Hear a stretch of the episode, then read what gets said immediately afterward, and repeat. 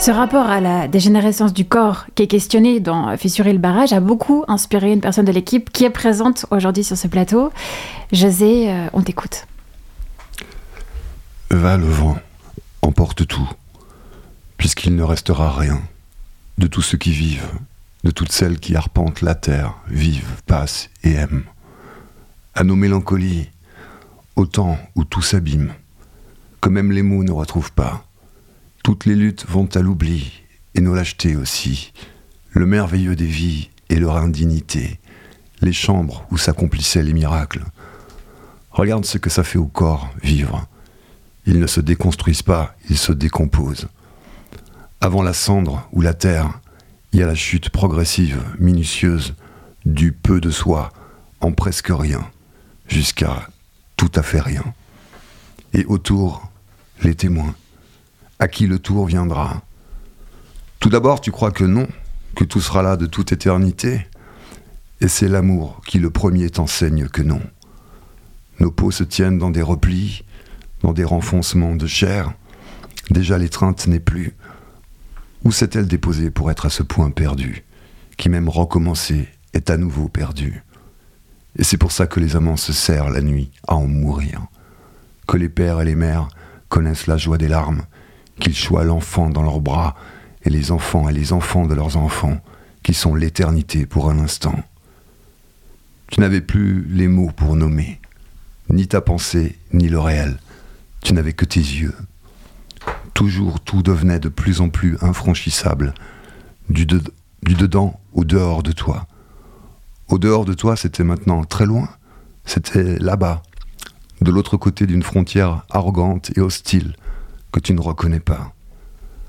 Là, tu trembles et il te faut le secours de tout ton souffle pour aboutir encore une fois l'expression familière, communicante, en bordure de tes lèvres, mais où se tient, quasi indiscernable quand même, un monde. Parce que c'est dit avec le grain de ta voix, à toi seul, avec toi tout entière en tes mots, et où se loge aussi, si mystérieux cela soit-il, tout ce qu'il te reste de corps, et ta mémoire. Et qui ne gît plus que dans des transes intimes, toutes tuent désormais au-dedans de toi, que rien ne saurait exprimer, ou alors avec un soin extrême. Ici, c'est une chanson, là, des sons qui sortent encore de ta bouche, qui forment de simples mots, des notes éparses, presque, un début de mélodie. Et c'est parce que c'est ta voix, ou ce qui fut ta voix, que leur est conféré ce petit supplément, ce nous ne le savons tous quoi, sans quoi rien n'a de sens, sans quoi tous les mots sont morts, mais pourtant pas les êtres qui les prononcent. Au feu les dictionnaires, je veux ta voix avec des mots dedans, pas le papier des phrases. Je ne comprends pas qu'on soit à ce point flanqué de bruit, rapetissé en bavardage. Le langage n'est pas ça. Là où le langage s'effondre, là ça se sait ce que c'est que le langage, vraiment. Nos machines sont là, indifférente, où sont gravées les vies passées, les instants perdus. Pas d'état d'âme pour la machine. Elle est là, impavide et molle, et les vivants agenouillés devant, en désespoir de cause.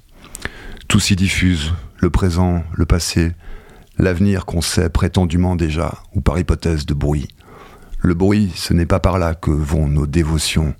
Nous sommes voués à nous étreindre de langage, et ce langage n'est pas le bruit. Le bruit, c'est l'absence de mots par les mots. C'est l'absence de corps. Il y a bien la musique, oui, la musique. Et c'est à peu près tout. Et quand je dis musique, c'est langage et mots que je dis à la fois. Je ne sépare pas, je ne sectionne pas en quartier de viande ce que c'est que de l'âme en ce monde. De l'autre à l'autre, c'est ce que nous sommes. La solitude, bien sûr, ça va quand on est tout entier, quand on a de quoi dire et être, quand ça marmonne encore mais la disparition du langage, son extinction dans un être vivant, son incapacité désormais à dire ce que c'est que la moindre chose, comme jeté de son vivant dans une sorte d'idiotie opaque. Ce n'est même pas l'avant de la parole, c'est le rien de rien. C'est le pays où ne sont plus que des images spectrales qui t'entrent par les yeux, d'où toute signification s'est absentée, qui n'a plus, plus prise sur rien, on y est englouti vivant, réduit à une mémoire ancienne d'avant l'effondrement, qui ne peut plus voyager, même plus de soi à soi, d'un autre à l'autre, Ou alors Dieu sait comment. Et si c'est comment, c'est l'amour seul qui le sait.